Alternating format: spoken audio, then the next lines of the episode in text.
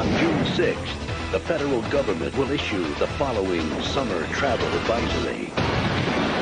Buckle up. We're going to Disneyland. This summer, What are you gonna do? I'm gonna skip the day. it's the pro Let's do it. versus the con. Strap in, ladies. Going for a night out in Vegas. From Jerry Bruckheimer, the producer of The Rock. Con Air, directed by Simon West. I'm too old for this. Rated R. Welcome back to the podcast Old Millennials Remember Movies. I am your co host, Angela Yoshiko, here with my husband and other co host, Tyler Wilson. You know, I gotta say, nothing makes me madder than when an agent lost his bladder on the airplane. You have been waiting to say that for a week and a half because that's how long ago it was when we watched this movie from 1990. What was it? Seven. 1997. Con Air. We will be talking about Con Air today. Fun fact, I made you a little note, like notes of like people in it and stuff like that. I did that from memory. I didn't have to look anything up. You wanna know why? Because I've seen this movie a lot.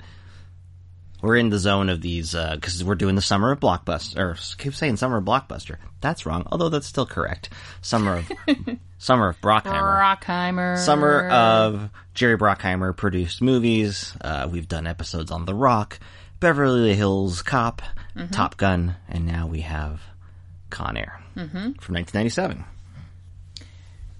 That's right, Taylor. But before we talk about Con Air, Yeah. let's talk about what we've been watching. Well, we were uh, kind of away from our studio.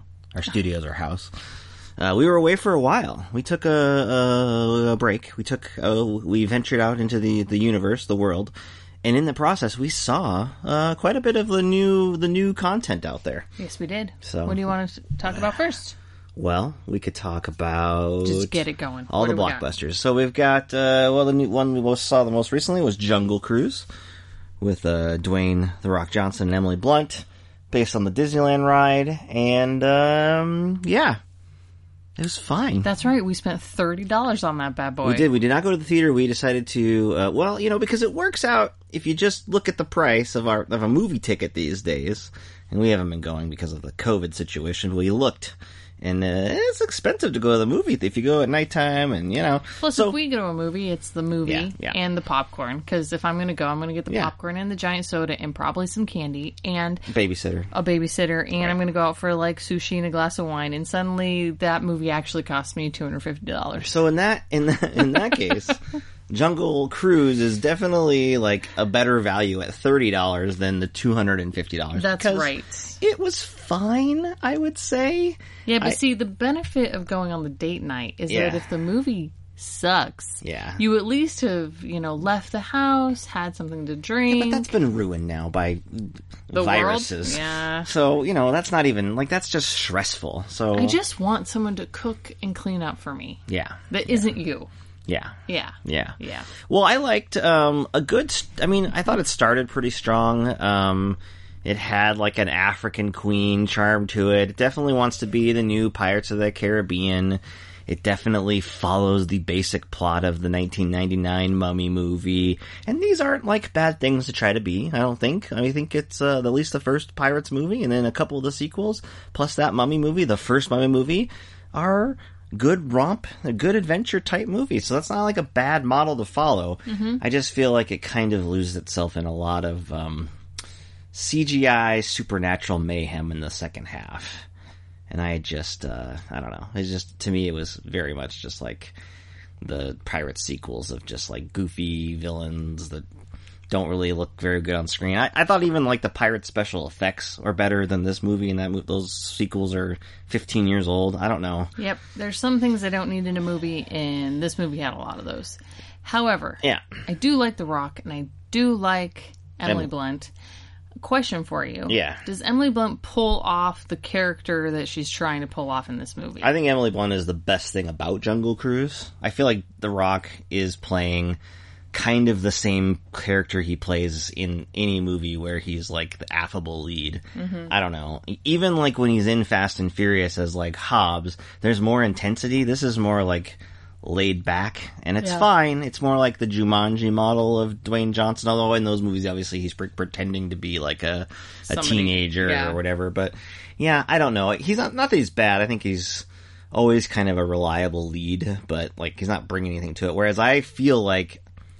I mean, this is just my personal opinion. I feel like Emily Blunt is in a movie. She brings, I don't know, she's always got something extra. Like she's great. I just think she's a great, charismatic performer, and I liked her in as as this uh, as this um, adventurer. I did too. As a fully capable woman in the what forties. Yeah, thirties or thir- well, no, it's, it's set in that World War One ish, so Oh, like it is? Okay. nineteen twenty ish, I guess. Yeah, fully capable, pant wearing adventure girl who collar can, pants. who can, uh, you know, kick ass and take names, but who Can't can't swim. swim. Yeah. and and I guess what I was trying to think is like, does she pull off some of the choreography where she kind of has to like fight people? Yeah, I thought she looked. I thought she was great in that. She's had. I mean, you got to remember that she's done. You know, she she's done. We'll talk about one of the other movies she's done. Quiet Place. That's a lot of running around, and then she did um, Edge of Tomorrow, which is a really great sci-fi movie with Tom Cruise, where she's an action star in that movie. I- mean, she's done this before, um, so this is definitely a little bit different vibe. It's definitely more of a lighthearted, like the, the, the Rock and her have really good chemistry. Actually, I wouldn't mind them. I know it was so expensive, so who knows if they can ever make money on any movie right now in this climate um, to make a sequel. But I would, I could see them making a pretty good version of this. I told you yesterday, I was like, I watched them do like a promo thing where they went and did like a jungle cruise, like they invaded a jungle cru- cruise ride at Disneyland for like eight minutes with the brother character, and I thought it was like that was more enjoyable than anything in the movie. like the charm between them is good. Yeah. I just don't need a lot of the extra stuff. yeah. All the supernaturally stuff was unnecessary. even like they have a it has a good villain in Jesse Plemons being very weird Yep. as like this German uh, explorer, right? And it's great. Like he's got a really weird presence. He's great in everything.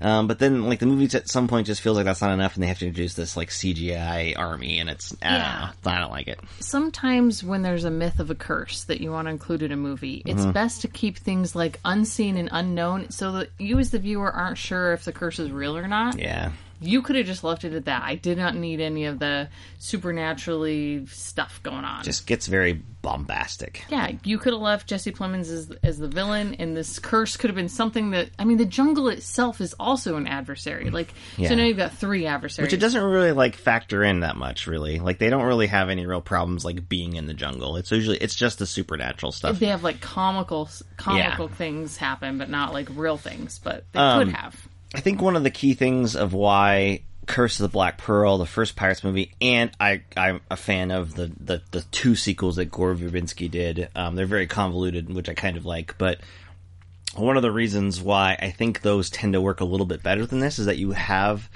a Jack Sparrow character who just feels like he's running outside of all of that. And it's like a mm-hmm. little bit of chaos that gets thrown in, and you don't really know what's going to happen because you've got this character who's unpredictable and unknowable. Mm-hmm. And so that adds to that a little bit so that you can have all this crazy shit going on. But then you're just like, well, look at this guy. He doesn't seem to like react to it mm-hmm. that severely. So I think that that's an element that is key to that. I, I It's not a repeatable formula necessarily, though. it's always funny. It's like um, I tell you what, the big swings that these studios love to do. They oh, people always want to try to like capture Ghostbusters vibe. Mm-hmm. They want to capture Raiders of the Lost Ark. They want to capture Pirates of the Caribbean, which itself is a little bit of a, a, a you know Raiders riff. You know, mm-hmm. it's the problem is is that like it's really hard to pull that off, and any attempt is super expensive. Yes. So it's like, can you really do that? Yeah. Anyway, anyway, it's fine. I don't know. I, it, it's fine. Yeah. Uh, speaking of Emily Blunt, we did also watch A Quiet Place Part 2 Mm-hmm. Uh, that was we didn't go to the theater for that either. We didn't go to we didn't go to the theater for any of these. Yes, um, correct. we it was on Paramount Plus now after 45 days of being in the theater, so we watched it from there. And what did you think of A Quiet Place 2? You were a big fan. I think you uh, when we made a top 10 list for that year, A Quiet Place uh, OG original was your favorite movie of the year. Yeah. or close or close. Probably. Yeah. Well, when I watched the original, Yes. I went to the movie theater by myself, Yeah. which I had, ne- which Because I we were rarely taking did. turns on Movie Pass is what we were doing. Yeah. Movie Pass. We were Movie Pass subscribers we- for like sometimes, three months. yeah, sometimes we couldn't get a babysitter, so it'd be like you'd go to the movie one night and I'd go another night. So I was pregnant Yeah. By myself in a dark theater, and so that's ar- it's uncomfortable all around. So the movie terrified me in a very exciting way, which movies don't get to do very often for me. Right. So I was fully satisfied by that, and I did not want a sequel. I was like, that movie can't be topped by the sequel. No. And then I agree that it was not topped by the sequel. It was still good, It was very much the same movie again. but like Um, not as good. Well, I just I feel like so John Krasinski is back directing it. Emily Blunt is in both. Um, John's Krasin- I mean, it's it, the both of them are only like ninety minutes. Um, and what I would equate to it as is both movies are really just like it's the raptor kitchen sequence in Jurassic Park for ninety minutes each time. It's like an, an alien's coming. You got to hide from it. You got to be tricky about where you hide, and then all of a sudden there's like an attack, and then you have to run, and then you're like back to hiding. And listen, the, re- the the kitchen sequence in Jurassic Park, one of the all time greatest sequences of all time, right? It just is. This is not debatable, but um, and look, Krasinski is very good at staging that over and over again. Yep. And I liked it for the story because I think the first movie have definitely has a more of a an emotional arc. There's definitely some Yep. loss in that movie that is felt. Um, this movie, oddly, even though it does have those elements, not like no time has really passed between the movies, right? So there's loss here that they're dealing with. It just felt like not as strong of a through line, Yep. and it just felt like a lot of the same beats, and so it was well made, um, but ultimately unnecessary. I would Yeah. say. Yep. I'd rather just watch the first one again. Yeah, yeah, I, I, I think so too. So, anyway, Emily Blunt's very good in it, but also is seemingly not in. Like sh- they split the, the characters up. Cillian Murphy is in the movie, and he kind of becomes like an almost co-lead, and they split it up, and so you have less time with everybody. And I don't know, like it just I felt like she was a little bit short shrifted too, mm-hmm. oddly. And then there are the normal obnoxious scenes where characters do stupid things that they wouldn't Yeah. do. Yeah, yeah, That's annoying. Yeah. Like no, the character like wouldn't do that. Lex and Tim, they don't do stupid things. They do the best they can. Yeah, like the the the the adversaries are hard enough. Like you don't have to add stupid decisions Bad on top of it. You right. can make good decisions that still where you get terrified and fucking fucked up. That's enough. Yep. That makes it scarier. Okay, yeah. So um, the other one we watched, we watched a couple of these as like a little bit of a date night away from our kids, which we got to have finally. But we ended up just like watching movies in a house. But um, Yeah. we watched uh, the Marvel Black Widow. Um, and this was on the heels of finishing up the Loki show, which um, we didn't talk about, but is very good. We both enjoyed the Loki series pretty, pretty well, right? I thought we were fans of all that. Um, I probably liked it about as much as WandaVision. Um, yeah, anyway. So Black Widow, uh, what did you think about uh, the latest Marvel adventure that was delayed from last year? And now Scarlett Johansson is she's suing Disney. Oh god, it's a big old thing. But what's the, how about the movie? What'd you think about the movie? I don't know. What did I think when we watched it? It's been a couple weeks. I feel like I liked it. Yeah. Yeah. Um yeah, I liked it uh to a point. Um I was really really digging it for about actually three-fourths of it really. I really enjoyed the opening sequence which is kind of a flashback to uh, uh Natasha Romanoff as a young kid. I actually liked how that became like the key component of the whole movie. Like kind of introduces this family that she kind of has and that's who these other characters start to show up. So I really liked how that was a connection. And then I really love the dynamic between Johansson and Florence Pugh, who's kind of in as her sister or kind of sister, and she is a Black Widow as well. And um, yeah, I just really liked their dynamic. I thought there was a lot of really good scenes of them talking. There's a great sequence where like it's those two and these two parent figures at a dinner table. Like there's just really good quiet scenes. They in the fight each other in one scene. Yeah. That's pretty good. it it really is um, thoughtful in a lot of ways that I appreciated. I kind of like that scaled down approach. But then I, f- which is weird because we've gotten you know. It, it, it's supposed to come out year last year, right? And so the you know the TV shows were supposed to be out after Black Widow, right? And Black, I mean, the TV shows have kind of taught us, other than like a few of the climax episodes, like to like enjoy kind of the quieter elements of the Marvel the universe. actual like character yeah, interaction. and I like that stuff. And so um, to have the movie be that for a while is really good. And then unfortunately, I feel like it really just decides to go for these big kind of airless. Uh, I mean, literally, they're in the air. Action scenes that I don't think they, they look they they don't feel very original. We've seen it before, even in the MCU and it doesn't seem necessary. I like the villain. The Taskmaster's a cool villain who can like imitate different fighting styles. I like all that. I like all the fighting stuff like that. But I don't know, just to like set things up in the air to spend another sixty million dollars to me Mm-hmm. is just uh, I don't know. I, I that's when I just kind of tune out a little bit. So Yeah. it was a little underwhelming of an ending. I wish these movies would start learning that these big climactic action scenes are not that exciting. Well, you know, and here's the thing, like Disney especially should probably figure out like the best parts of like Jungle Cruise, quieter moments between the stars. So fine, pay the stars and like do a scaled down movie and don't spend 200 million dollars so that when you're you know, the pandemic ruins your box office take. You don't like you could maybe do another one of these movies, just scale it down. Mm-hmm. And Black Widow is a prequel, you know, this character has no fight no more place in the MCU in the going forward future because of what happened in Endgame. It's she like doesn't have superpowers. Like This- there's no need. this no is the opportunity this, to do a quiet movie and like spend less money on it so it doesn't make need to make a billion dollars you know pay scarlett johansson and then like you know don't Yep. overdo it you know Yep. you don't have to overdo everything and i feel like that's the lesson they're not going to learn that lesson they're going to be like well we can't run we can't stream these movies at the same time people will not go to the theater it's like well no you maybe just spend a little bit less money on the stories that are appropriate i don't know I would So. agree with that. yeah, I, I liked it.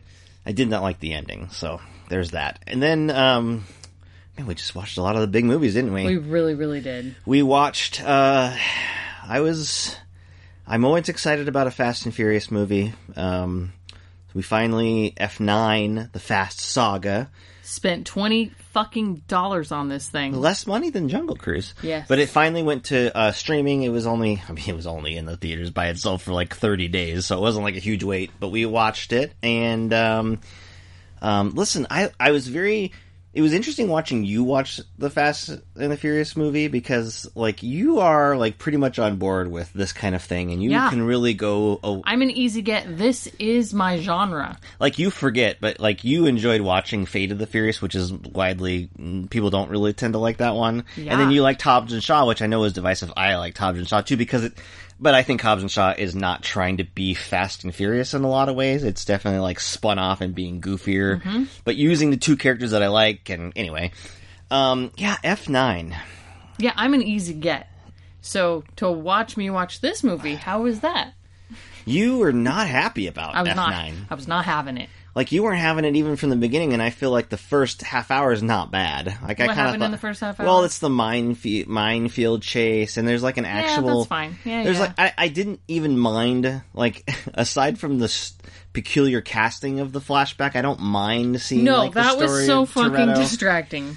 That Um, was so. But the first two are like it's they're short. It's not derailing it. But at least in the beginning of the movie, like there's a clear mission. Like they, the, Mr. Nobody, Kurt Russell character is missing. They got to go and they got to go find him. And then there's an action scene. I was like, okay, I get this. But then like. I don't know. It just turns into. It's weird to complain complain about plot in a Fast and Furious movie because it never really makes sense.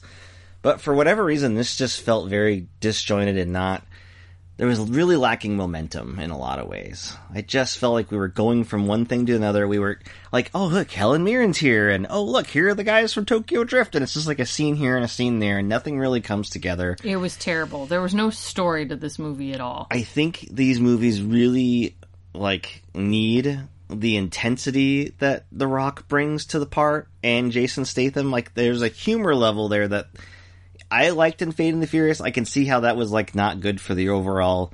uh, Obviously, the fact that like Statham played a villain in one and it was suddenly like fine the next, like although they do that on this one too.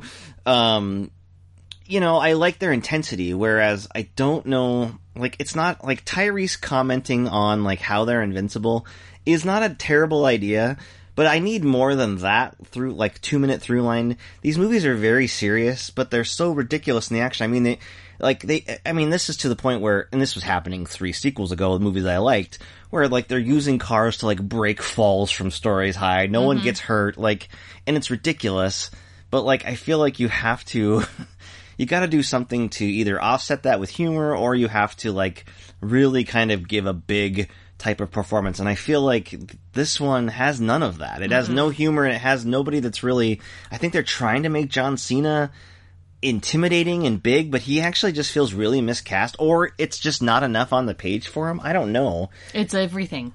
And I, you It's know, all of the above going wrong. I'm not a Diesel fan as an actor, so I just feel like any of that is just never really going anywhere. Um, yeah, I I like some of the action. The magnet cars are cool. Okay, the but see, the action's only cool when you care about the characters. I think this series has really oddly missed Paul Walker uh, since he's been gone. The other thing I was going to say is that I did watch before I watched these two, or the new one. I did the only Fast and Furious catch up I watched were uh, the original Fast and Furious, in which uh, Vin Diesel is much smaller, and uh, I watched Too Fast, Too Furious. Um, Both, you know, I have Paul Walker in the lead.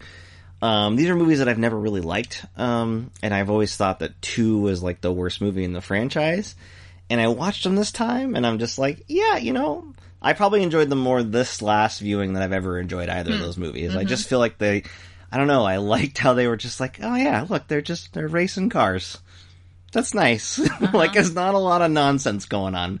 Like, it's nonsense and it's silly, but it's like, oh, like the big thing of Too Fast, Too Furious is that they jump a car onto a boat at one point. It's like, well, that's it. Everything else is just straight racing, and it's like, mm-hmm. all right, yeah, I can get behind this. Like, it's it's gotten to the point where it's just out of. It feels like it's a little out of control. Again, keep it small. You don't have to do the biggest thing in the world to make it entertaining. I, I don't know. I like Justin Lin as a director. I feel like the action looks good, but man, I, it was a slog to watch this one. It was. I, I think that F nine is the worst movie in the franchise. Yeah. Yeah, I, I have to go back and watch four again because I don't I don't like four that much. Yeah. But um, yeah, no F nine. I was disappointed. a little bit of a bummer. Yep. Han's back and it's like wasted. I just feel like they I spend. a- could give a shit about Han now. I don't know how they did that. How they made me not give a shit that he was back and not give a shit about him in the movie. Well, the movie takes I an- was torn when he fucking died. the movie takes an hour to get to him, and then even then, he just feels like he just He's is just like, like, "Hey." he gives like a five minute explanation. He's like, "All right, well, I guess I'll drive a car with you guys for a little bit," and he doesn't really get to do anything besides like drive Yeah. a car. The I mean, it's important even in a movie like this to bring some emotion to it and there was nothing. The best is scene a in the- cold movie. The best scene in the movie is the stinger that gets cut off, like where the stinger that gets cut where off. Han open these open the door and here's Han. Like that's the scene I want in this movie, and it's like, yeah, you have to wait for the next one. Well, fuck you! Like Mm-hmm. you told me we were gonna get Han back, and it's like, whatever. I don't know. Anyway, Yeah, this movie was cold. You could tell that there wasn't a lot of heart in it. That being said, uh, the one movie of these new movies that I that you did not watch, um, you actually missed out on the worst one, Oh, good. which is Space Jam: A New Legacy. Oh well, obviously I knew that. Obviously, We have an episode on the original Space Jam in our archives you should go listen to. Yes. Uh, the thing to remember about that movie is that, um, listen, the original Space Jam, while you might have some nice affection for it, is not a good movie. Um, it, it really isn't. Um, but this one, God, it's like, makes that one look like a fucking masterpiece, I'll tell you that. how about compared to Looney Tunes in action? I like Looney Tunes back in action. Looney Tunes back in action understands the Looney Tunes and knows how to use them, whereas Space Jam: A New Legacy has Bugs Bunny as like a nothing, like n- like none, none. There's only there's two characters that they get right in the New Legacy, and luckily they're my two favorite characters, but mm, mm-hmm. they are only. I mean, it's it's You it- can't fuck it up. it, it- well, you can by not including them or not Yeah, doing anything okay. with them, which is what the original Space Jam did. But like, yes, Space Jam: A New Legacy actually has like three good bits with Roadrunner and Wile E. Coyote. Like, whoever wrote this at least understood like what what they're good with Mm-hmm. doing. The problem is that it's a two hour movie and that the Wile E. Coyote and No. Roadrunner stuff amounts to about two minutes and thirty seconds. So no, why it is takes a that half hour for the Looney Tunes to show up in this. Who's who's this movie for then? poor Don Cheadle is trying so hard to be this villain that is just the most ridiculous. He, he's an alg- algorithm in a computer, Oh, buddy. and it is just it's rough. Um, So when you wait a half hour to bring in the cartoon characters, I don't who know. is this movie for? people who like LeBron James as a basketball player, and I guess that's older kids, but then like I don't know what. but then are the older kids enjoying the cartoon? Well, and that Tunes? that's the same. I guess that's the same conundrum that you have with the original Space Jam because I was definitely like. older. I think when the Space Jam came out, like twelve, which is maybe that's kind of pushing Looney. Tunes. Although I love the Looney Tunes, like Yeah. I still love the Looney Tunes, right? Um, so maybe that, but that's but at least in that movie, like Bugs Bunny's in it real quick, and this movie like does Bugs dirty. It does Daffy dirty. Like they don't get any of the other characters right. Like, or they just have no no role at all. The only ones who literally are got, got have their actual essence on screen is Roadrunner and Wile E. Coyote, and they're in two minutes of the fucking movie. Yeah. It's dreadful. I don't even I don't even hate all the IP. Like it's weird. Like the whole last hour of the movie is this basketball, which is weird. So it's a two hour movie in which like it takes a half hour for Looney Tunes to get there, but then the last hour is still this basketball game. But it's not a basketball game. All the rules make no sense. And it's just surrounded by all this IP from Warner Brothers and stuff like that. So you've got like Batman on the sidelines, Danny DeVito looking uh Penguin, Pennywise the clown Like why? Because they're you know it's universe the brand it's like ready player one. It's the uh the going into the wreck it ralph uh but at least they were like making fun of the ip in wreck it ralph right when they went to the internet. This is they're standing in the background. And it, that got savaged by critics. To me i was like whatever i don't even care about that. Like what you're actually showing me for the story and what's going on like it's horrible. Like i don't even care about all this other shit. It's bad but How was LeBron James? Stiff but i mean so was michael jordan i don't know like i'm They're not I- not actors. I wouldn't. Like LeBron James is funny in uh, uh, Trainwreck. He he's quite good in that. It's a smaller role and it's comedic, but Isn't he playing himself? yeah, Yeah. Well, he plays himself in this movie too. But he like uh, they made the odd decision of like making him a shitty parent, which is weird to me. Like, Oh. Okay. like he's just an asshole. Like the whole conflict of the movie is that he's kind of an asshole to his kid. Is he a parent in real life? Yeah, but it's not the same. You know, it's like Michael Jordan thing. They just changed everything to actors, obviously. But yeah, it's weird.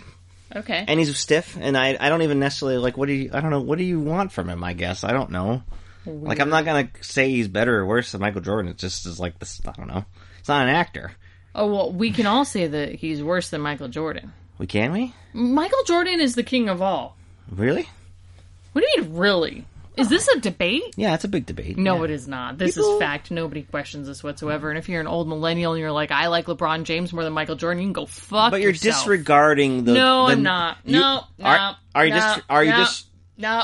are you disregarding Michael Jordan's Nazi uh, Hitler mustache yes. years Yes. And his golf career and his baseball career. We're disregarding that. his degenerate gambling and how much of an asshole he yes, was okay He is the greatest of all time basketball player. End of story. We don't need to debate this. you had an obsession with Michael Jordan. I can't believe I'm the one on this side of the conversation. What is happening? uh, I mean yeah What? I mean, as someone who followed the NBA during Michael Jordan's time and someone who doesn't really follow the NBA now, yeah, my answer would be Michael Jordan. You just made me spill tea all over myself. But, You're like, being so fucking ridiculous. LeBron, I mean, he single handedly brought, I mean, he won blah, champion. blah. I, I don't know, like, you know, he's, He's good. good, Yeah. but he's not the greatest of all time. Uh, Period. he- he could be the GOAT. Oh my god, I cannot believe this is happening. I don't- I don't is this have an opinion. upside down world? I don't is have- going I don't on? have an opinion. You don't have an opinion about this? I think- how I would say that, like, um, stati- listen, like, I think there's a lot to be said about LeBron James's ability and what he was able to do. Sure. But I think there is something that was valuable about Michael Jordan staying with one team. Um, yes. I think The Last Dance, despite depicting Jordan as a, sometimes of a bit of an asshole, Yeah. and it, we all knew about the gambling stuff, like somehow even then still managed to like like, like even lift up the uh, the legend of Michael Jordan even more. So I His mean, yeah, faults made him even more lovable. I don't know. I, yeah, I don't know if it's lovable, but it's, he's iconic. He's legendary. Yeah, huh? So you know, I would yeah, I would say that Michael Jordan's the, the goat. That's, Yes. that's what I would say. I can't believe you'd question that. I'm just like, I, I get the argument why you'd say LeBron. That's all I'm saying. I get it. I get it. If you're a younger person who's following the NBA and follow his career, that's who you would say. He's the mo- he's the But, like, nobody player. cares about the NBA like they did They when do Michael it. Jordan was in it. No, but it is like it's far more popular than a lot of like. But not not comparatively. I mean, it's pretty popular. we It's just more you and I just aren't NBA guys. It's more popular than it was before him, but it's not as popular as it was in the Michael Jordan probably years. not. Probably not. Probably not. Okay. Oh, people love. I mean, I don't know what you're talking about. You are you watch Steph Curry's television show every week. Holy I don't moly! even know who Steph Curry is. Holy moly! Who is he? I don't even know. Now, if it if a very it Scottie famous Pippen, basketball if player. was Scottie Pippen, now I know who we're talking Steph about. Steph Curry is with the, the Warriors, and they won like You're all those championships. like I should know them. Okay, well you should. Steph Curry. I know Steph Curry Pretty good from ba- Holy Moly. Pretty good basketball player.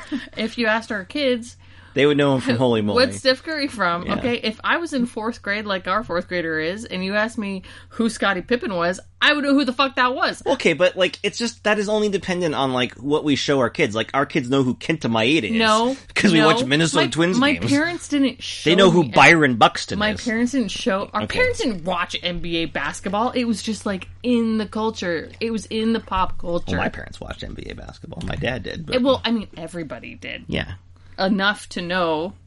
we don't watch it because we don't have nobody has cable anymore. It might And be on the ESPN then- thing. I don't know. And then is LeBron better than Shaq?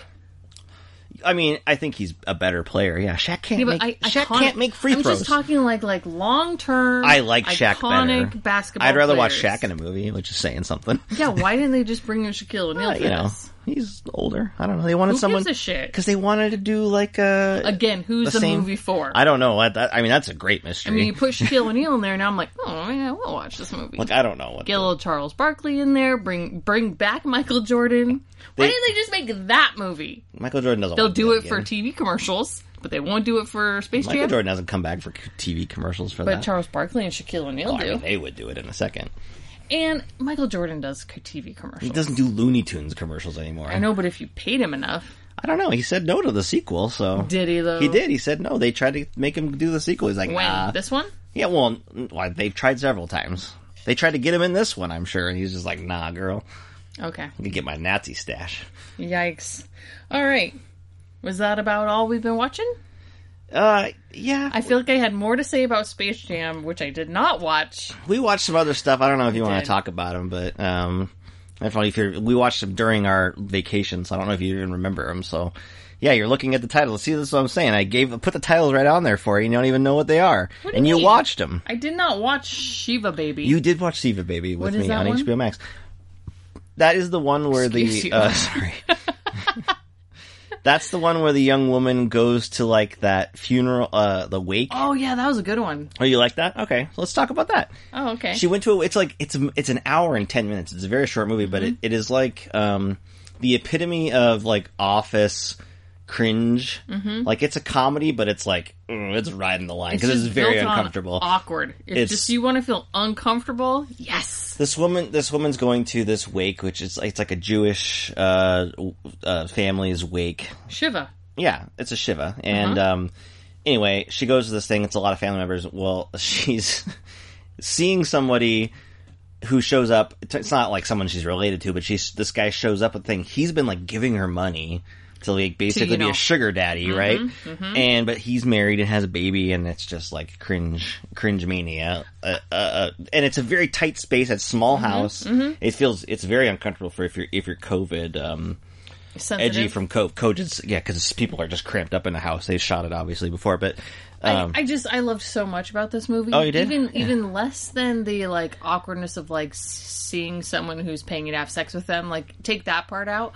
All the awkwardness of her family and her extended family and, and friends of family who are like, oh, what are you doing? What are you going to do with your life? Like what? Yeah, you, yeah. Like all that pressure of like having to like come up with something that people are going to be impressed about and having your extended family and community just like talk shit about you behind your back. yeah Ugh. I liked it though. it's very yeah it's very uncomfortable we didn't really talk about that if you watched it i was yeah because you went to, like we to bed or just went to something bed. yeah so we didn't really have a discussion about it so It it was awkward. yeah i thought it was okay it was, i thought the lead was she was good and uh there were things i liked about it Yeah. a little i mean it's pretty cringy though. It's like oh god.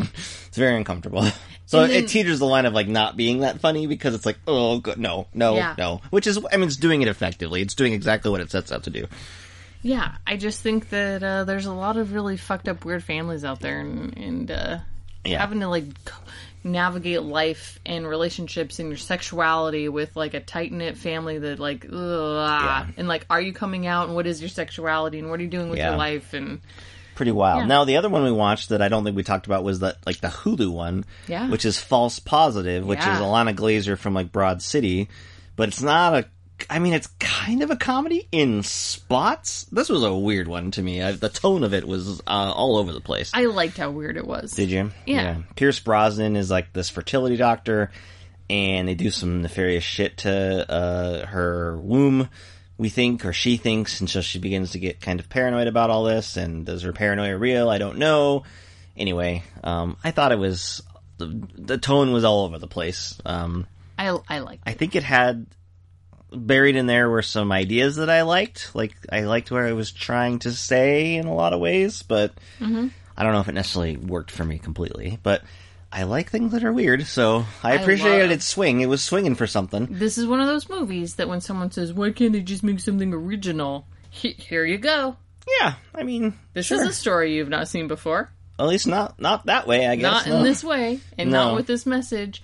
What was funny is um the actress from Broad City. It she was like not the same. She wasn't playing the same character. Well, she doesn't look. I mean, she looks completely different. Her I would- hair's all different. She's I didn't a even little real- bit older, and so it was that threw me off. when I saw bit. this was announced, we, I mean, I, we it had been out for a little while, and I was meaning to watch it, and then we eventually did. But even when it came out, I was like, "What is this?" Because like she's on the front, and mm-hmm. you're like, "Who's that?" And you're like, "Oh, it's Ilana." I was like, "She doesn't look like who, mm-hmm. who's that?" like you mm-hmm. just like, is it Ilana Glazer? or Is it the other one from Broad City? I think it is. I don't know Abby Jacobs is the other one. No, I think it's Glazer. Yeah, Anyway, she's Um, very good in it, though. I thought yeah, I just you know it was okay. it was weird. Yeah, it was weird. Yeah. It didn't quite know exactly what it wanted to. It didn't know what you wanted it to be. Like, is, are you uncomfortable? Are you laughing? Are you freaked out? Well, Are yeah. you sort of bored a little bit? Like, what's happening? I don't. Yeah, I mean, I felt like there are some attempts at humor that don't land because it's trying to do these other things, mm-hmm. and so that's where I feel like it it maybe just kind of doesn't doesn't quite get there. Um, anyway, but I like the attempt. I mean, it's definitely something uh, that's tough to tough to go for, and they go for it. So. Mm-hmm. Anyway, I mean, the last thing I'll mention is that I, you know, the movie Old came out. M Night Shyamalan's Old about the beach that makes you old, right? I wanted to see that, so don't say anything about it. Well, I didn't, I didn't see it. Oh, So it's in theaters, so I didn't see it. But I'll tell you what I watched was The Village. oh, that's right. That's what Quentin did. So I haven't watched The Village in a long time. And listen, I watched it because there's this been this reassessment. People have been like, The Village is actually good. Mm-hmm. And there's been a lot of things being written about that over the years. And as someone who is kind of an apologist for Glass, mm-hmm. I know it's not very good, but I kind of like the swing that takes too. And I mm-hmm. kind of, you know, I think he's been creeping out of the you know, Split is pretty good. The Visit's not bad. Like Shyamalan is kind of like, you know, it's worth looking back. I love Unbreakable. Still, we did a podcast on Unbreakable. We've done Signs. Um, so I wanted to watch The Village, a movie that I don't think I've seen since uh, we saw. I think we saw this together, 2004. Yeah, we were I- very excited about Yeah, it. Um, and yeah, it is. What's weird about The Village is that like it there's two very clear ways it should have gone. Mm-hmm. One or the other. One is it's gorgeous looking, music's great, the cast is amazing. Do the straight monster movie, Yeah. horror movie. It'd have been terrific. Like Yeah. it's because the parts that like are like that work really well. Great acting, right? And you wouldn't even have to necessarily reveal or resolve. Nope. You, You could, could- just almost end it. and you, you they, I mean, everything about, and that's what's interesting about the village. This is really well made, and you're just like, I mean, like this is a good looking Mm-hmm. Like, movie, almost there. and yeah. Mm-hmm. it, like every element about it is good except for the script. Um, or the other way you could go is about an hour in, not the hour forty mark. You drop the twist, like r in the Mm-hmm. middle, and then you explore that, and you um, See it through a little. Farther. you see it through and you kind of establish like okay why did they do this? What's going on? And really ride that for like an hour. You could ride that for an hour and that would be kind of a really interesting movie. And it would really focus on like the william william hurt would have more to do because he would have to focus on him. Uh, i'm dancing around a, a, a spoiler that's been known forever but anyway i feel like you could do that. But the way it is is like it, it gives you the twist in the last 10 minutes and it's just like are you kidding me like it's so it just leaves you with so many like questions and being like obviously this wouldn't work and it, it, it just It's obnoxious. it really hurts. The other problem is that Adrien Brody's playing a uh, a mentally handicapped person, and it's uh, you know he's giving it his a effort, I guess, but like it's weird and it now doesn't work. back, it doesn't. I don't think it was. I don't think it worked then, and it still doesn't work. And it's Mm. like it's very strange that it's in the movie, and I it Doesn't it leaves you uncomfortable in a way that I maybe was intentional for Shyamalan, but um, yeah, I don't know. I think it's. That being said, like, do I think it's like an unappreciated gem? No. I think the problems I had with it back then are still there. Like, it doesn't work ultimately. But man, I want that movie to be good. but man, I mean, it is very good in in Yeah. spurts. It has Yep. like it. I, I, even for like an hour, I'm just like, this movie's great. Like, Mm-hmm. it really would works for a while, and then it just kind of, you know, it it tries to like squeeze out a little bit more of its premise, even though you've they, they've already let the gas out of like what's going on. Mm-hmm. And but rather than exploring it, they're just like, well, no, maybe we, no, maybe not. Maybe we can do a little bit more. And it's like, no, we're already ahead of this now. Like, it doesn't work. So, anyway, it's on Peacock, and I don't If know. you're curious, I- check it out. I- people, you know, stay away from it because they heard it's bad. I don't know. I think it's worth watching. It's got a, a great. I mean, Bryce Dallas Howard. She that was her first movie, and granted, you know, she got the part because her dad was Ron Howard. But it's a great, it's a great debut. Like mm-hmm. she's really good in that mm-hmm. movie. It's, she's great. Like, and you can see why she still has does decent work from time to time. So, mm-hmm. no, I liked her in it. So, and Joaquin Phoenix is good. Anyway, The Village. That's all I got. We watched a lot of stuff. Holy shit, that was a lot we covered. We talked about Jungle Cruise, Black Widow, A Quiet Place Part 2, F9, The Fast Saga, False Positive, Shiva Baby, Space Jam, A New Legacy, The Village, You're Fast and Furious, and Too Fast, Too Furious. Yeah. Holy shit. We watched a lot of stuff, didn't we? Yeah, that was like 10 things. Now, the next episode we do, we'll have nothing to talk about because be like, burned through it all. So, I've been watching a couple episodes of Charmed. It'll be a shorter episode, and people will be like, oh, they're actually going to talk about the movie that the title of this episode is. Jesus, I always have to fast forward halfway through their goddamn podcast. And we're talking about these hypothetical people that don't There's exist. seven of them, and they're very dedicated listeners. Yeah. You know what I was going to say was that we may not have a large following, but I'll tell you what. Our show is better than some of the big shows because I was listening to a couple of big podcasts about movies. Yeah? And you know what? They have Huh. a lot of fucking commercials. Oh, Interruptions all the time. Every five minutes I've got a commercial about some fucking new And- subscription box Yeah, or some and here's shit. the thing, like- we don't have that because we don't have any sponsors because we don't have enough listeners. That's right. And here's the thing: most of the podcasts you listen to are people who have pretty good daytime jobs. Oh, yeah, no, I mean that's So it's like they're not too. making a lot of money from their. They can't be making that much money from the. I give my baseball people credit because they built theirs up from nothing, Mm-hmm. and they're just baseball writers. So I, I give them props. They have ads, but they don't. They don't have a ton, and they they space them out well. But anyway, actually, I will say though, uh, I don't need to put a shout out to the Blank Check podcast, but that's a very lengthy movie podcast, and they have ads in it, but they do bits for the ads. Like they clearly have autonomy to do whatever they want with the ads, and I appreciate what they do with the ads. Oh, okay. So I do enjoy that. but everybody there. else, too many ads. We'll never have that here. We'll give you constant content without ads because we're not popular. And that brings us to our middle segment of the actual podcast, Yeah. Where we rewatch a movie from our childhood Yes. and decide if it was good or not. That's pretty much what we do. Yeah, and we're old Yeah. millennials. This is the part you should have explained earlier, but that's fine. Yeah, people are We're still, still figuring it out. probably like, "What the fuck is this podcast? What am I? What are we?" I don't know. We've done 110 of them we still can't figure it out, can we? I'm doing a great job. I don't know what you're talking about. I segued us. I re-explained things. So we're doing- We are talking about Con Air from 1997. Yeah. because it is the summer of Bruckheimer, not the summer of blockbusters. The summer Well, of it could be the summer of blockbusters. It's also the summer of Bruckheimer in which we took an entire month off to go on vacation. Yeah, a much-needed vacation of which we will not experience again for another 18 months. Fuck everybody. yeah, no kidding. Okay. Con Air is from 1997. Ooh, what is this? Hmm. IMDb has like changed their look. Well, is it just that ad- you got No, some heavy no, ads no, going? Oh. No, because I got an announcement last time I was on IMDb, whatever the site is, and Mm-hmm. they're like, "Look at our new look." I don't like it, Okay, sorry. so I don't have what I like. well, that's why I opened me- up the Wikipedia page Ugh, for you too. Wikipedia too. Okay, Well, anyway, high stats. you want to do high stats or you want to do what we remember? No, I'm gonna give you some high stats, and we're gonna do what you remember.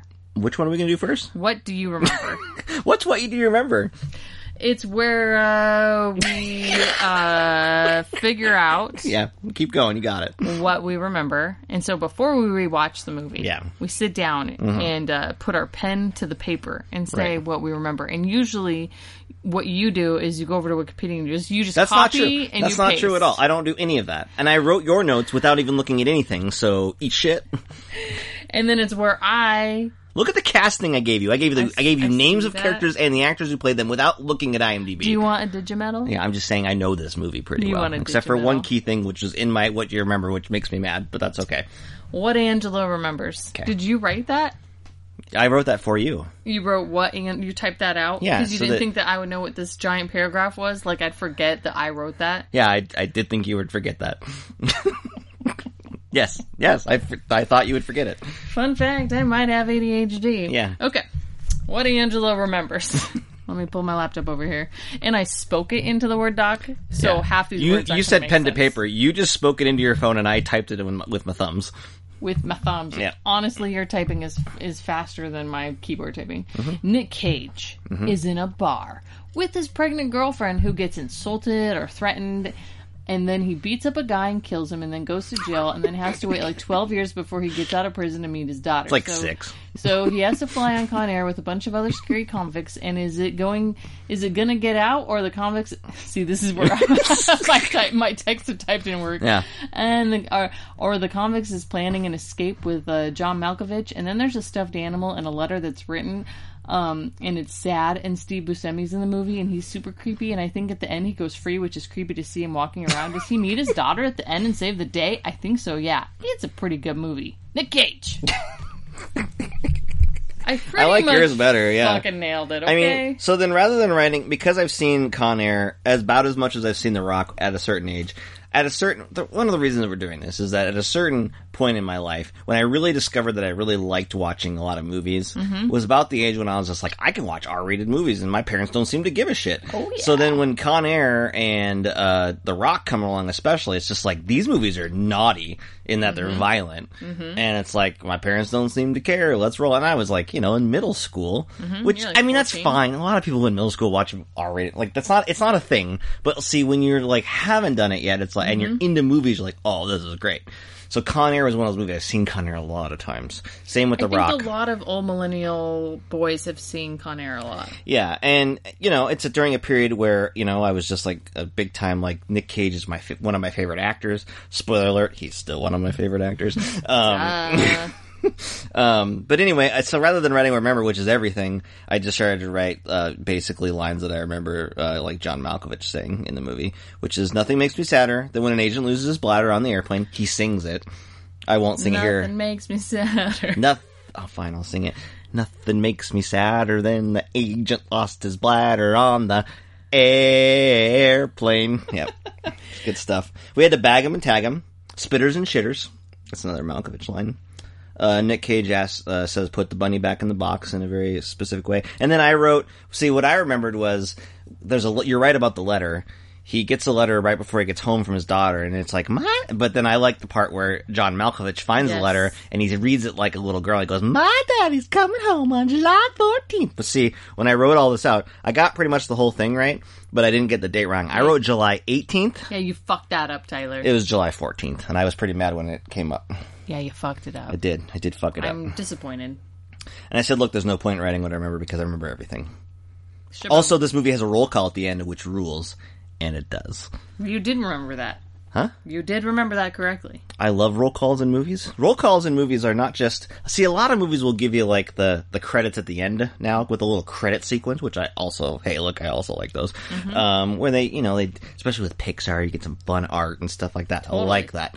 Um, anyway, a roll call, a true roll call is when you get like the names of the actors with either like them in a scene or like their picture, and I'm all about that. The best are the freeze frames from the movie. Yeah, Those yeah. are my favorites. So and it, you know, it's not always. And then the, in Con Air, they're not freeze frames. It's you know, it's just a scene or whatever. But um, yeah. So I I always liked how Con Air had. Although in a very ran- like it has one of the most random ordered uh roll calls I've ever seen. Yes, Nick Cage is. At the end, as he should be, but like Malkovich and John Cusack and all these other people that you would like, there's no rhyme or reason. It's not alphabetical, and it's all over the place. it's like they pulled them out of a hat. Maybe they're by the. I didn't think about this. Maybe they're by alphabetically by the character name. No. But no, even Monica Potter is second to last as No. uh, uh as you know whatever Lila. They pulled him out of a whatever. hat.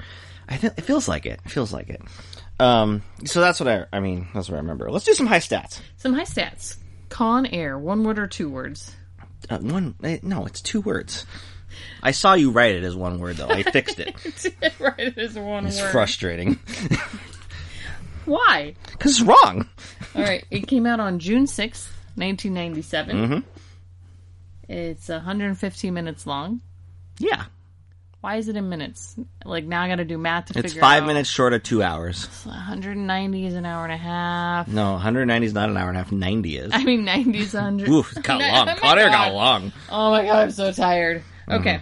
What else do I usually talk about with high, High stats box office. Give me the cast. Give me the director. I got some back. I got some information for you anyway, so it's cool. Oh, I can just read what you wrote me.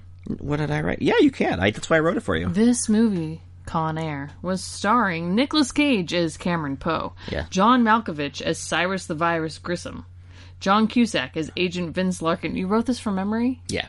Who are you? Ving Rhames as Diamond Dog, Yeah. Steve Buscemi as Garland Green. Mm-hmm. Mykelti, Michael T. Williamson. Michael T. That's how he spells his name. Yep. That's very With cool. an M and a K and an E. And Yeah, I like it. It looks nice. Michael T. Williamson. Michael T. Williamson is Poe's friend Babyo. Baby-O. Dave Chappelle as Pinball. Yeah. Danny Trejo as Johnny 23. hmm They'd call him Johnny 20, uh, uh, Johnny 8, 9, is it Johnny 600 if they knew the truth? I think it's Johnny 600. Yeah. Uh, MC Gainey, aka Mr. Friendly, Mr. Friendly from Lost. as MC the Gainey. Swamp Thing. Swamp Thing. Pilot. Monica Potter. yeah. Colm Meaney as Assel DEA as Kicker. That's the ass kicker guy. license plate. Yep. Yeah, I remembered all that from memory. Bitch. yeah, I wrote that. You called me a bitch? No, it was a well, it was an Aaron Paul bitch, Breaking Oh, Bad bitch. Like bitch, yeah, bitch, Yeah. hmm yeah. You didn't write that. I added that for you. Oh, you? I didn't write bitch. No. It seems That's like very unlike you. You Seems- would not write that. yeah, bitch. Boom, bitch. yeah. Okay. Mm-hmm. So, um, What do you yeah. want to talk about? I mean, I so I love this movie, but like one thing, even when I watched it all the time, I'll tell you what I always did: mm-hmm. fast forward through this bullshit beginning.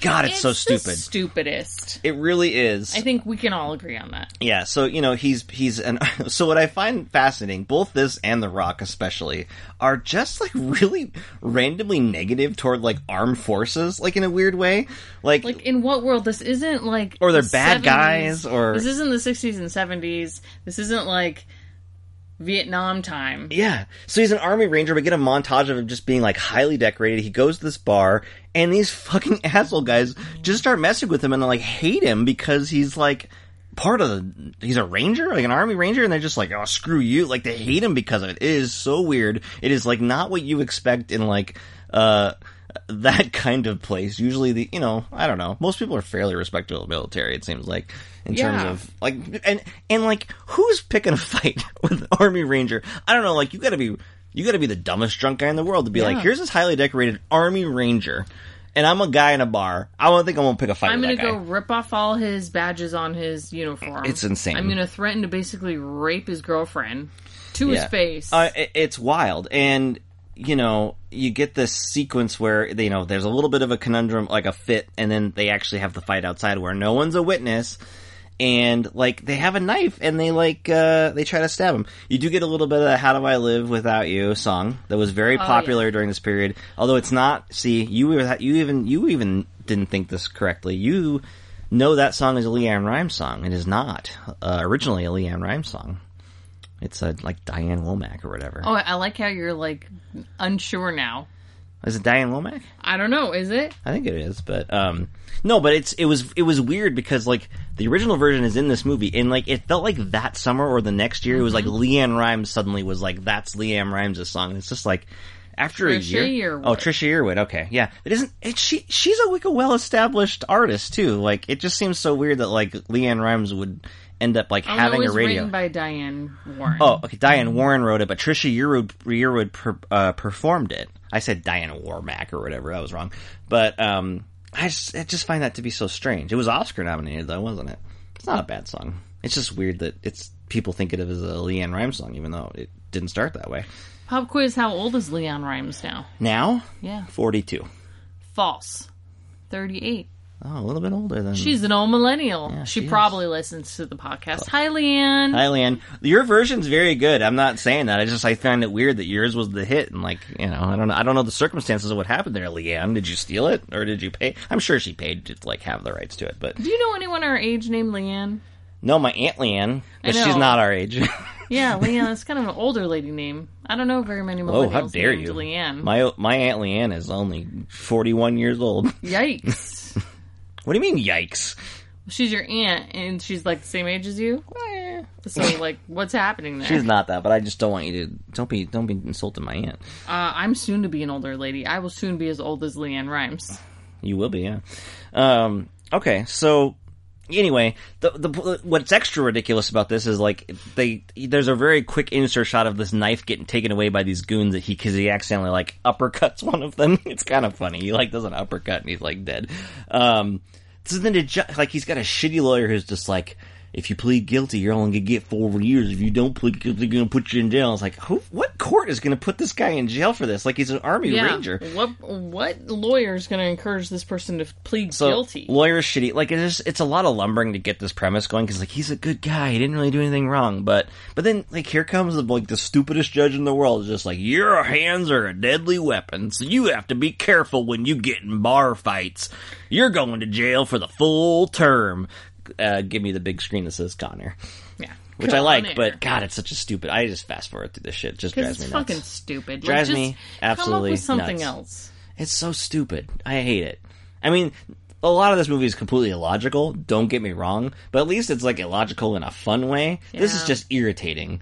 And like I know we have to get to the premise, but and it, and look, listen. At least it only goes on for like five minutes, but man, Okay. it's brutal. Well, I think this is a good time for tea time for Tyler because Oh. my tea water's empty. Okay, sure. This is where I fill up my tea and I just ask you whatever pops into my mind at the time. Okay, sure. Okay. So, Tyler, Mm-hmm. as we're talking about Nick Cage and the stupid opening of this movie, what would be a better way for Nick Cage to commit a crime that ends him in federal prison for eight years? And go. Well, I think you could probably more easily like frame him in a certain way, because I I need He's supposed to be that good Southern boy, though.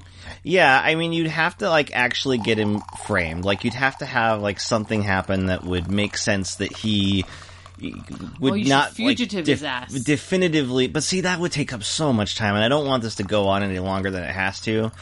Um, I don't know. Honestly, like in a movie as silly as this, like just like give it to me in like the voiceover when he's writing to his kids like i'm innocent or whatever like i don't even need these scenes like just if it's gonna be dumb just gloss over it even faster because like i there's probably a better way to like make it so the character like he's not like a bad guy etc cetera, etc cetera.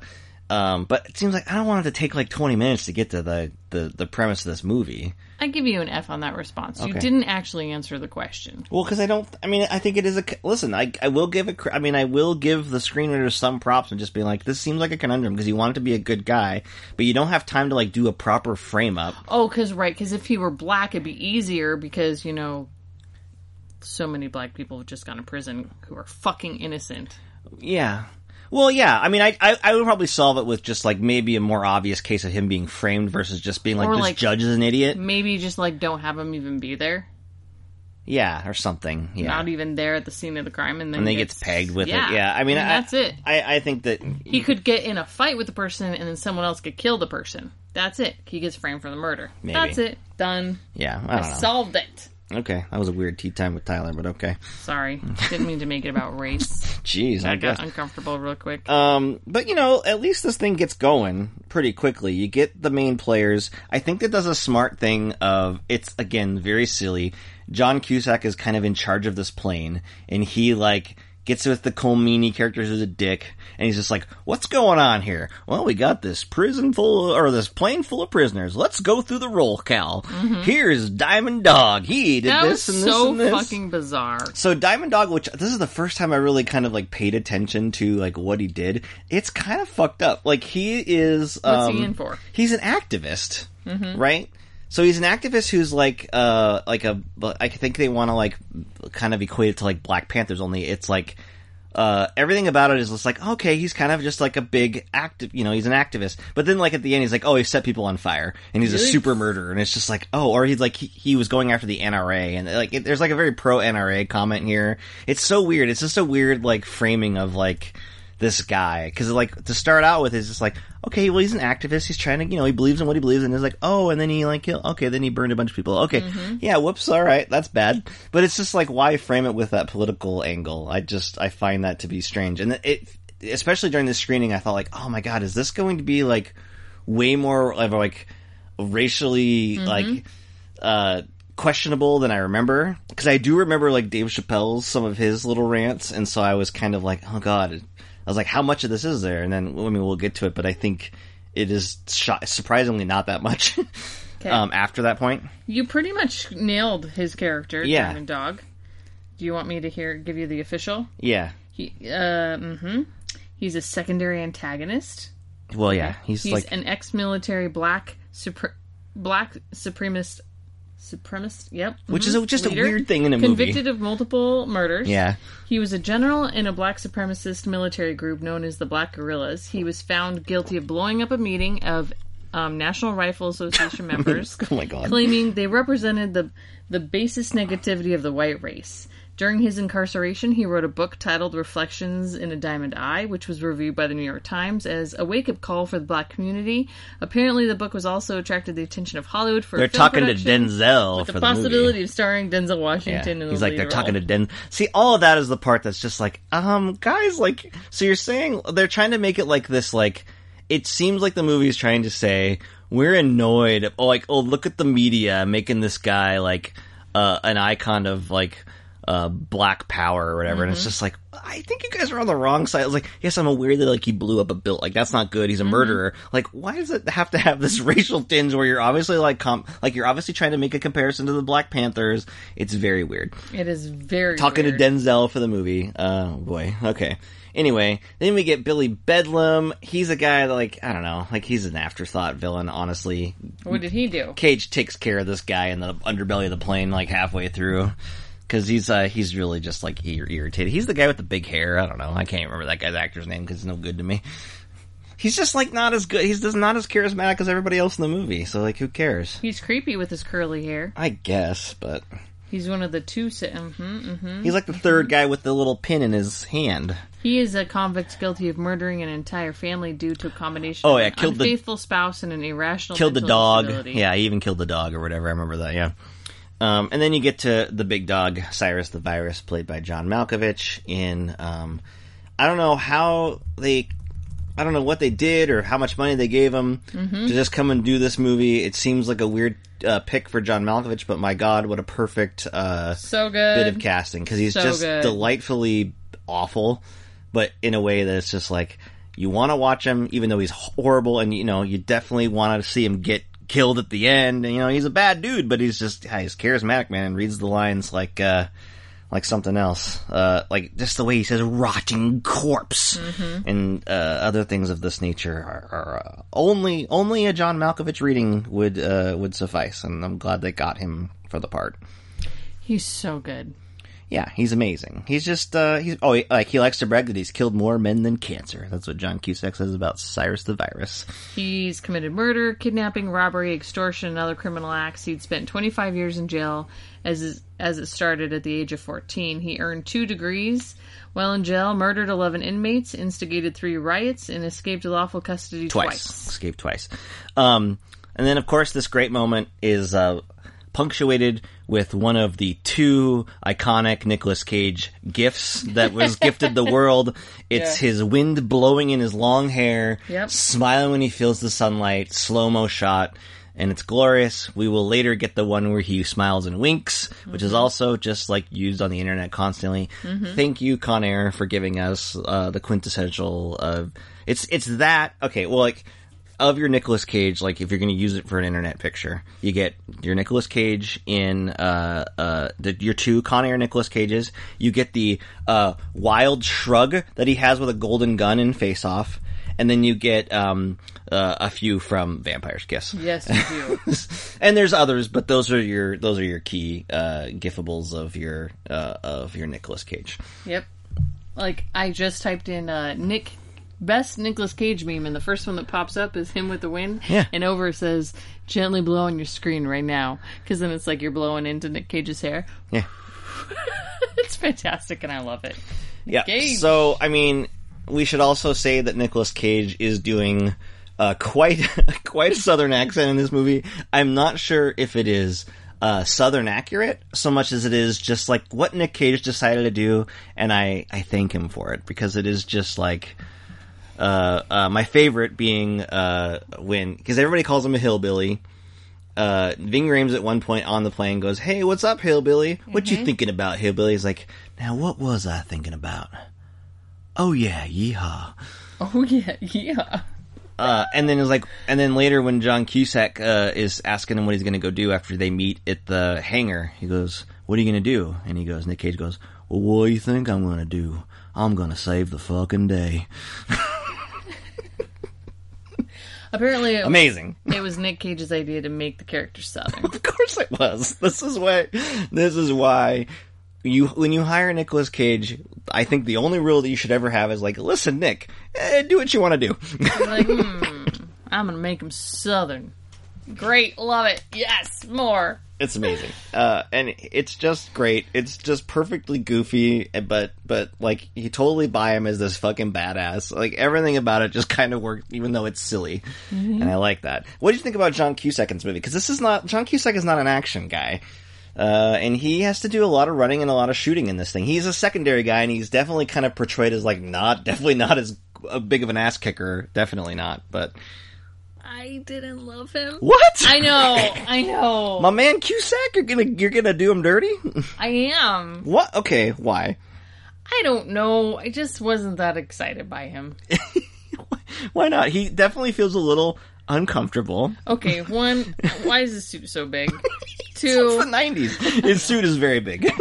He's just got this giant jacket on. I love it. two, he's not cool enough to be in this role. I don't think he's supposed to be cool. Like I think that he like they definitely knew what they were doing. Like he's like not supposed to be cool. I don't know, like, who is this character? A lot of the movie is this, especially the second half, is like him in a helicopter or yelling at another helicopter, being like, "No, don't!" like there's a lot of that. Yeah, but he's got some good um he i don't know like i think he's pretty good at some of the quips um i just i i kind of like his casual vibe.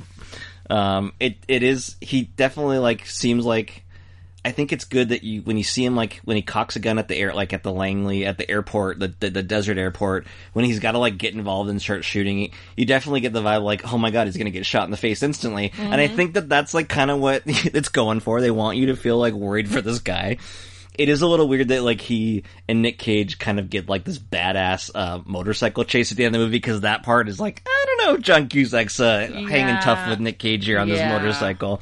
yeah. Um, I don't know. I'm here for it. I mean, I like John Cusack. I just feel like it. I don't know. I'm here don't for know. it. I don't know. I'm I here mean, for and it. I and I read that the writer was thinking of John Cusack while Yeah. writing this. So yeah. uh, okay, Who else would you have cast? I don't know. I kind of like it. I kind of like it. It's, it's a weird. tough character. It is, and I but I, I kind of like that it has like this like it would be boring with a lot of other actors, and it's not boring. Like he's definitely like doing something, and I like that. I like that it's got a little bit of an, a a weird energy to it, and it- I think he plays off against the. I mean, I don't. I'm not a big fan of Colm uh, dick.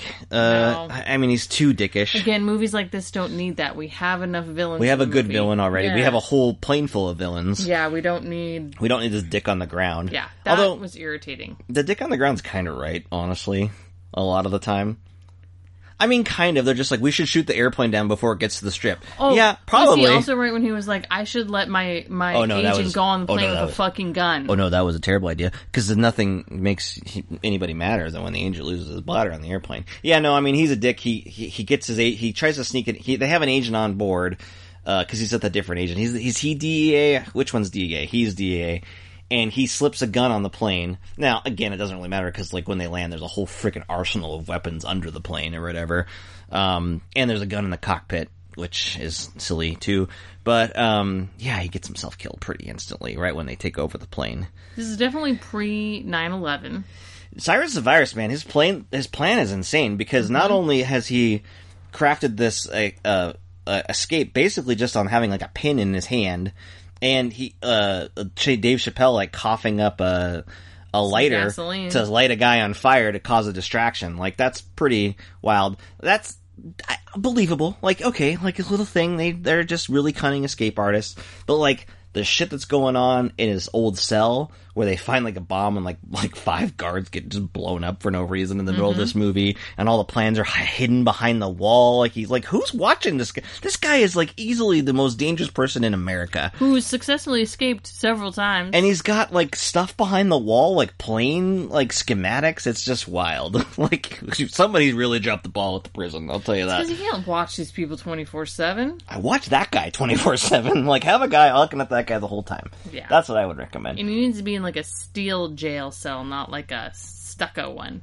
I mean, this movie is just super loaded with talent. I mean, having Vin, Ring- Ving Rhames as your secondary villain, I mean that that that's going to pay dividends. Obviously, he's charismatic. Mykelti Williamson is kind of like a he's just like a goofy friend who just needs god damn it just needs his insulin. I don't know why they don't give him this insulin. There's so many like what Because- plan was it to give him the insulin on the plane anyway? Like give him the insulin like before he leaves the air, uh, leaves the leaves the facility, like on the on the bus, and then when the whole reason Nicolas Cage is because he's you know he's hitching a ride home, uh, he's finally getting paroled. He's going to see his daughter. He's getting off, and he has an opportunity to get off the plane at one point. He stays because his friend is needing his insulin. The things they go through to like try to get this insulin when they could just be like even when he lies about like I want to stay on the plane, it's like why do you want to stay on the plane? He could have just been like, well, my friend needs insulin and I just don't want to leave him. Like that would be better than all the lies he piles up. Well, they don't trust Cyrus, though. He's crazy. He could just shoot his friend in the head and then be like, well, there you go. Now you don't have a reason to stay.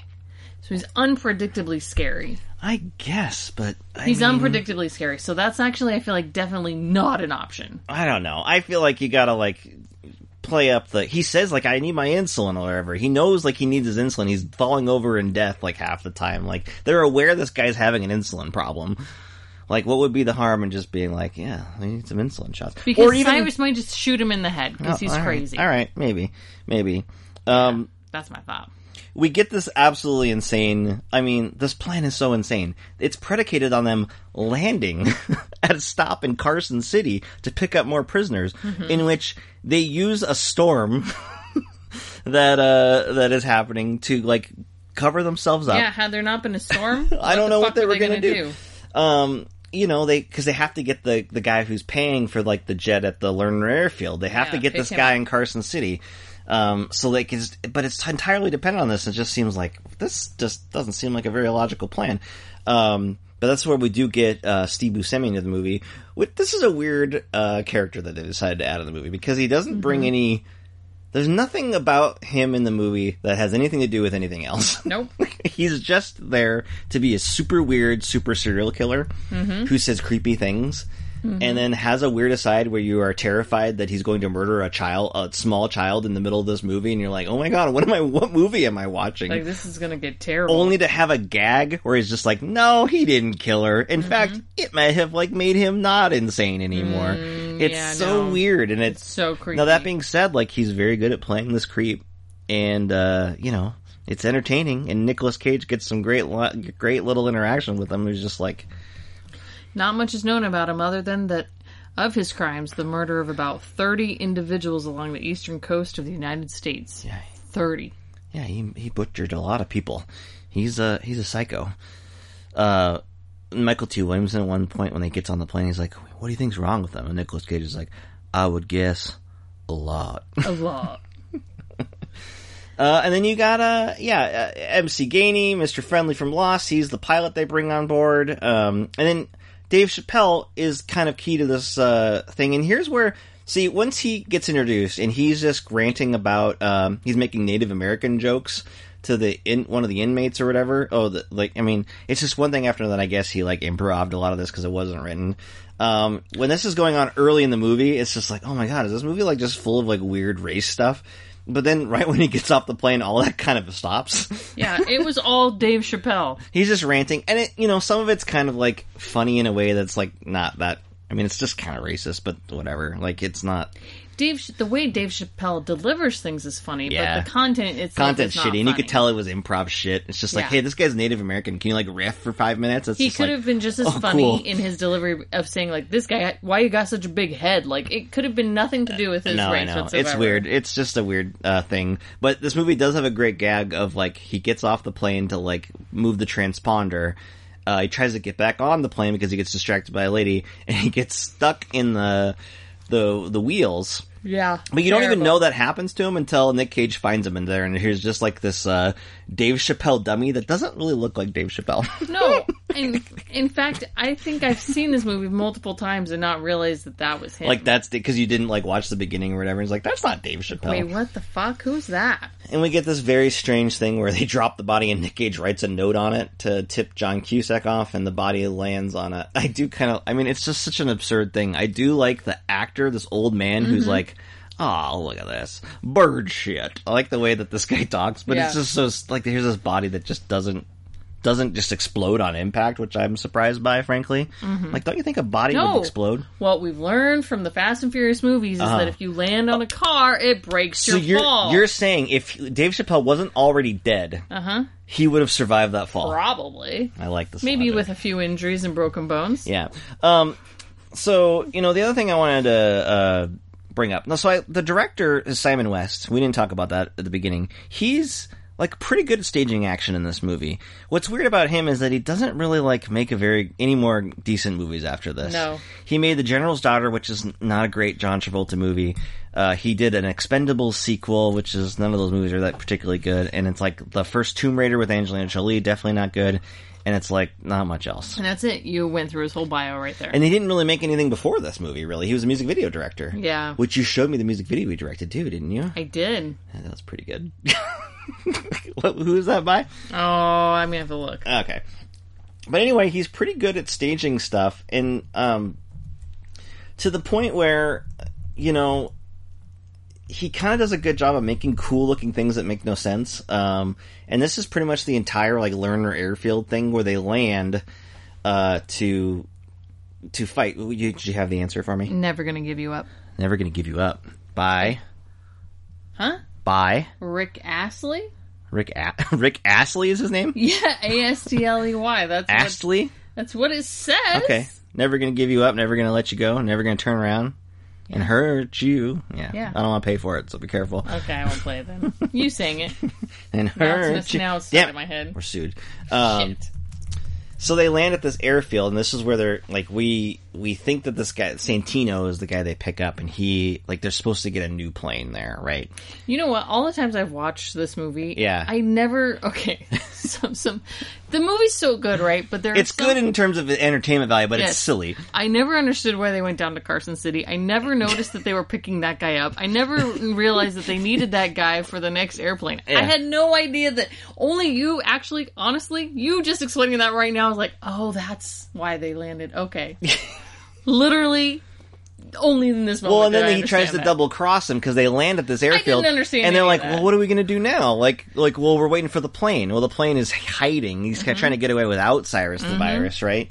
Um, so they land at this remote airfield, and um, they have killed. They've a dead body in the someone. I mean, he's just. I mean, he's got people all over the place. Cyrus Yeah. the virus. He's killed off the air controller, traffic controller at the. Anyway, it's a cool setup in terms of just like having this Stark area. There's like an old gas.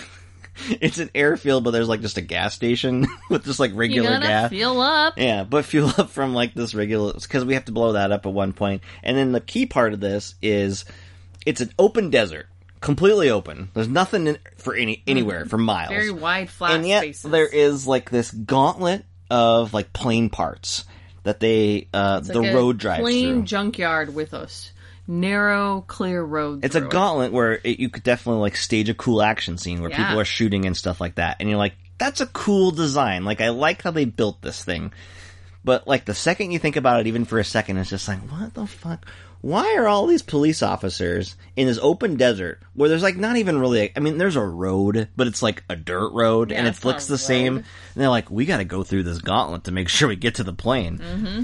What on? I, again, I feel like this is insulting to military because it's like, look at these idiots. They're just going to go through this They're so gauntlet for no stupid. reason. Like it is the absolute worst. It's like because they they just want to set up a scenario where like when you are doing like a convoy, an army convoy, and you go through like a city, it's super dangerous because you there's so many things where Yes. bad shit can go wrong. Right? They want that only like. It's a desert, and you definitely don't need to go through this gauntlet to get anywhere. Nope, you could just go right around You could it. literally drive around it.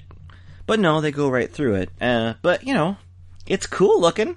I my the one thing I had a faulty memory on was like like this is brutal. Like there's like there's like 50 cars, like 50 cars, but it's like 10 cars and like 50 army guys. Like they're gonna murder all these people. This movie has a huge death count, and it does, and Mm-hmm. they do kill a lot of them. But John Cusack does get a truck and like saves a lot of them. Yeah, it's like this giant bulldozer thing that they use Yeah. as like a shield to. So he does not all of them die, which I appreciate, but um, it's pretty brutal, and it's a cool looking uh, place to shoot like a an action shootout. But I mean, it just doesn't make any sense.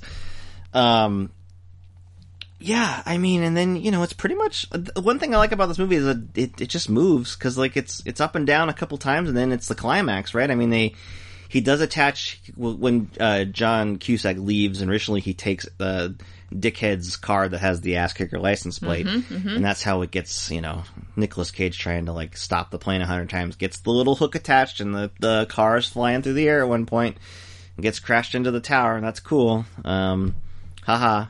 And then we're in Vegas, and it's pretty much like there's a little bit of shooting, and then they're trying to land the plane on the strip. It's pretty wild. it is pretty wild. It goes, it punches by, It snaps along pretty quickly. and you know we get a lot of uh, a lot of the guys. You know, there's, there's a fight on the plane, uh, but you know, pretty much everybody's dispatched except for Ving Rhames and John Malkovich at this point, uh, and Mr. Friendly, of course. Um, but what did you think about like this climax, which is the the the, the crash plus the motorcycle? I find it hilarious that this movie literally like has a plane landing through the strip, big crash sequence, and you're just like, you know what, this movie needs another action sequence.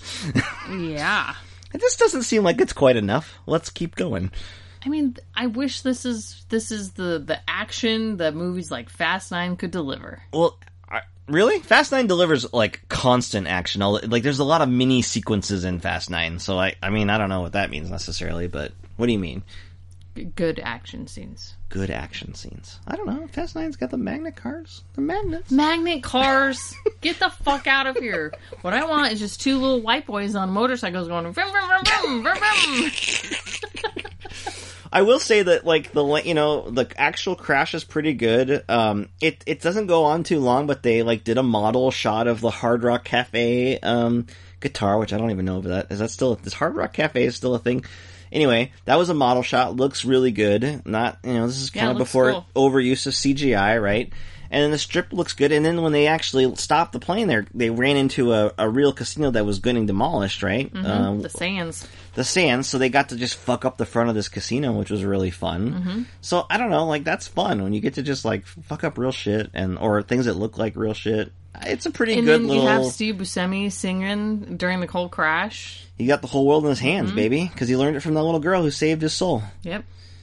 Um, but yeah, then they're just like, Oh, and then you got the rapist guy who doesn't survive, and it's his. And then once they land the crash, right, his his hands have been uh, handcuffed up. And it's Danny Trejo, and he plays Johnny Twenty Three. He'd be Johnny Six Hundred if he knew Mm-hmm. the truth. And there's this. Uh, that's the other person he's, that Nicolas Cage is trying to protect. There is a nice uh, guard who is uh, stuck with them, and he wants to make sure she doesn't get killed, right?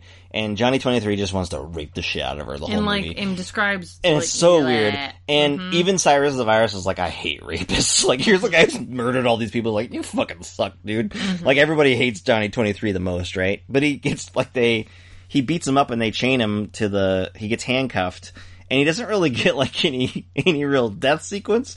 You just see a part where, uh, they, when they land the plane, he's like, oh, yeah, oh, this guy's dead. And they pull the body away and his arm is still there. and his arm's still hanging by the Jesus, handcuff. what kind of landing did they literally lose an arm? That's intense. That's why you got to sit down, and put your seatbelt on. Wear your They are not fucking around with that the airplane seatbelts. No, I thought for a second uh, when I first saw this movie that like uh, they finally landed and Mykelti Williamson, who's now he gets his insulin by the way, hilariously, he gets his insulin only then to be shot by by Cyrus the virus after he gets the insulin. So now he's got to protect him that way. I presume that he survives and he's fine. But I, what I really He wanted was to the ambulance. He's what I really wanted them to do was like right before Ving Rhames and Cyrus got on the, the fire truck, just like, come here, baby, yo, you're coming with us, and they throw him on the back of the of the ladder and being like, sorry, Nick Cage, you gotta save him again. boom. and he's just like riding on the back of the, but you know, save him, but like just keep keep throwing him in peril in comically uh, creative ways. Yeah, yeah, and then you know you got them uh, riding in this. Uh, I mean, it's a pretty like kind of impressive little car chase that they decided to just tack onto this movie. and um, Cyrus the Virus gets a, a pretty great uh, extra like extra extra death where he gets flung off of a, a fire truck, lands on some electrical wires, gets electrocuted, then lands on a little conveyor belt into like a uh, a, a crushing Some sort of crusher. crusher thing, whereas he conveniently falls in and his head goes there and he gets his head crushed in. Yep. it's just quite something. Fucking brutal, man.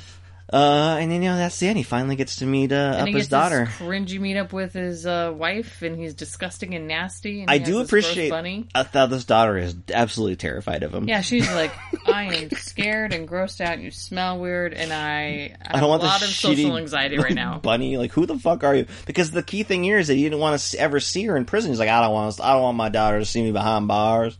It's like I don't know. Like if you're an innocent dude, maybe it would have been beneficial to like. Have some sort of Seems like a in-person relationship. Yeah, it seems like that would have been better to. Because like sh- it's not going to be a mystery. She knows where the fuck you were. So Yeah. Yeah, I don't know. It was weird, but I do like. It's actually a good little performance by that little kid who's just like genuinely terrified of this smelly, uh, greasy Mm-hmm. man who's got blood all over him. That's probably the like blood. most unbelievable thing about the movie is that at the end he he finds the bunny floating down the street. that is of everything in this movie, I find that the most unbelievable thing and kind of the most irritating. You know, maybe he just popped by Circus Circus and got a new one. Maybe He scoops it out of the gutter. Like I don't fucking get it.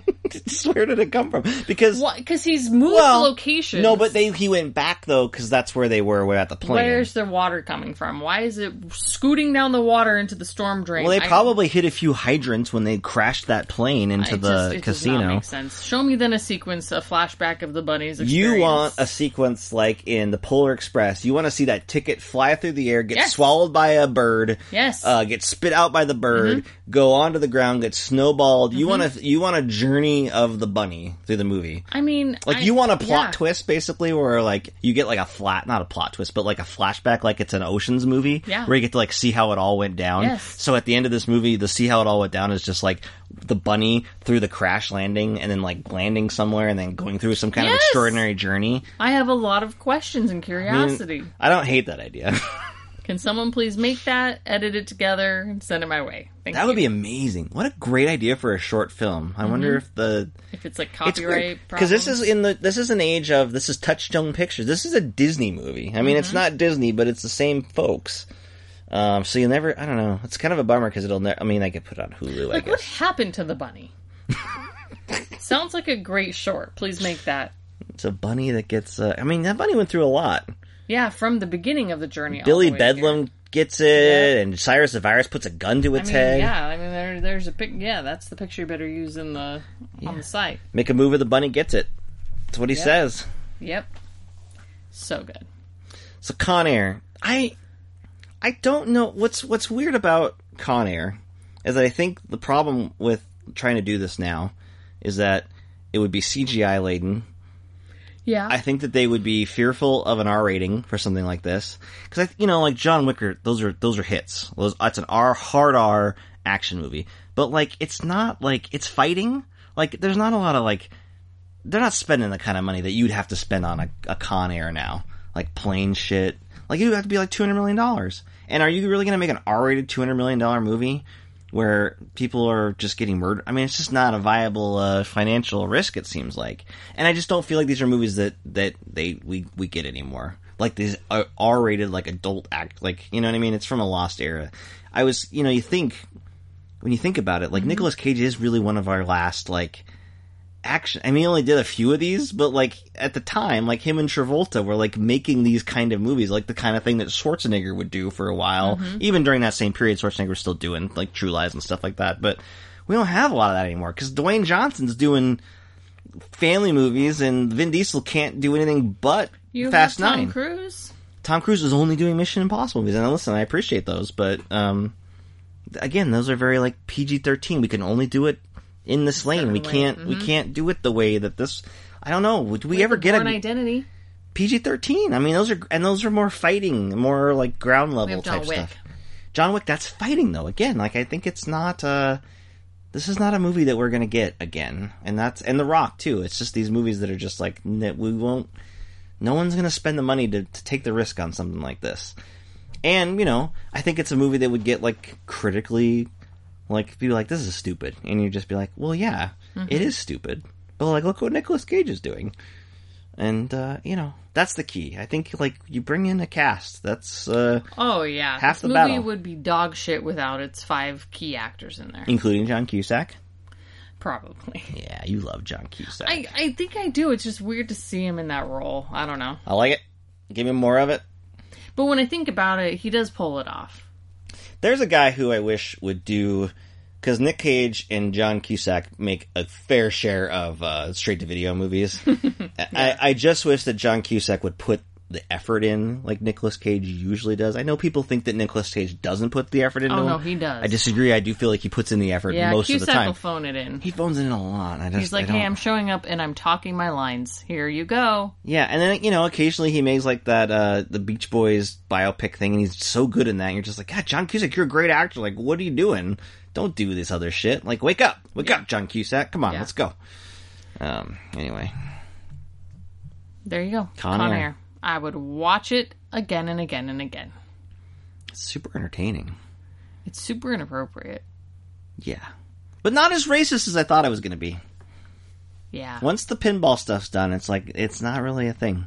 Yeah. They, I mean, the worst after that is like they keep calling Nick Cage a hillbilly, and he is a hillbilly. Well, he is a fucking hillbilly. That's not racist. That's just I'll tell you what I'm gonna do. I'm gonna save the fucking day. Oh boy. Con Air. Summer of Bruckheimer. All right, all I got. everyone. Thanks for listening. Today has been a fun po- podcast episode of Con Air from 1997. If you haven't watched it in a while, go back and watch it. Not with your children. Definitely a hard R. It is a hard R.